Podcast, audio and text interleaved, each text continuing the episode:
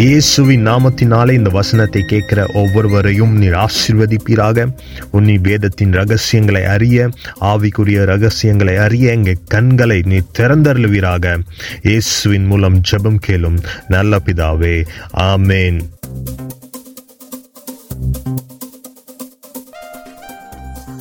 கர்த்தருக்கு ஸ்தோத்திரம். இன்றைய வேத வாசிப்பு பிலிப்பியர் ஒன்று இந்த அதிகாரத்தில் அப்போஸ்தலனாகிய பவுல் பிலிப்பியரில் உள்ள பரிசுத்தவான்களுக்கு எழுதுகிறார்.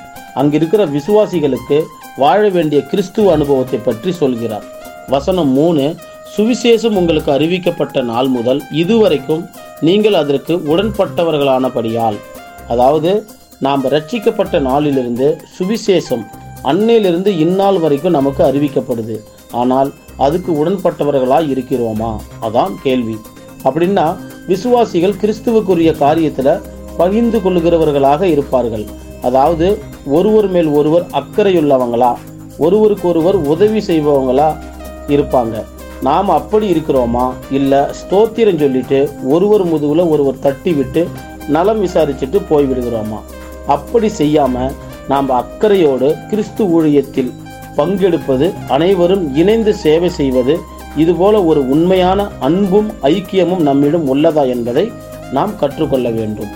வசனம் நான்கு நான் பண்ணுகிற ஒவ்வொரு விண்ணப்பத்திலும் உங்கள் அனைவருக்காகவும் எப்போதும் சந்தோஷத்தோடு விண்ணப்பம் பண்ணி உங்கள் அனைவருக்காகவும் என்பது சபை மக்கள் அனைவரையும் சொல்கிறார்.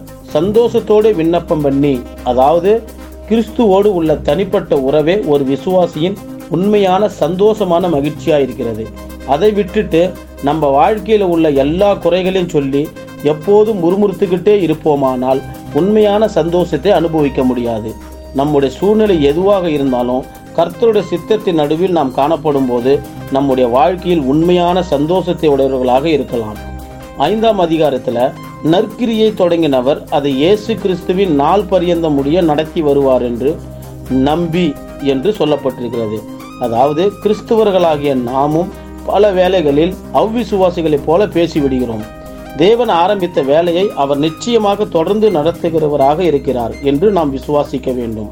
ஒருவேளை நம்மிடம் நம்பிக்கை குறைவு இருந்தால் கொஞ்சம் நம்ம வாழ்க்கையை திரும்பி பார்ப்போமானால் எத்தனை சோதனை நேரங்கள் எவ்வளவு ஆபத்திலிருந்து எவ்வளவு அற்புதமாக ஒவ்வொரு சூழ்நிலையும் நம்முடைய தேவைகளை சந்தித்து நடத்தி வந்திருக்கிறார் என்பதை யோசித்து பார்க்க வேண்டும்.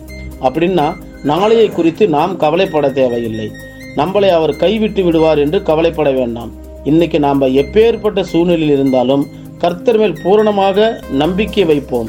நம்மிலே நற்கிரியை தொடங்கினவர் இயேசு கிறிஸ்துவின் நாள் பரியந்த முறைய நடத்துவார் என்று நம்பி செல்வோம். வசனம் இருபத்தி ஒன்றில் கிறிஸ்து எனக்கு ஜீவன் சாவு எனக்கு ஆதாயம் என்று எழுதப்பட்டிருக்கிறது. இதுதான் கிறிஸ்தவர் வாழ்க்கையின் அர்த்தமாகும்.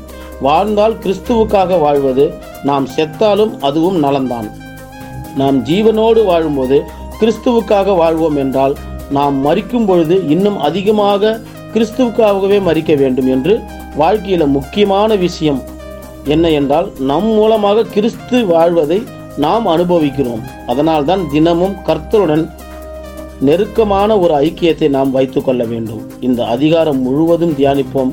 கர்த்தர் நம் அனைவரையும் ஆசீர்வதிப்பாராக. ஆமேன்.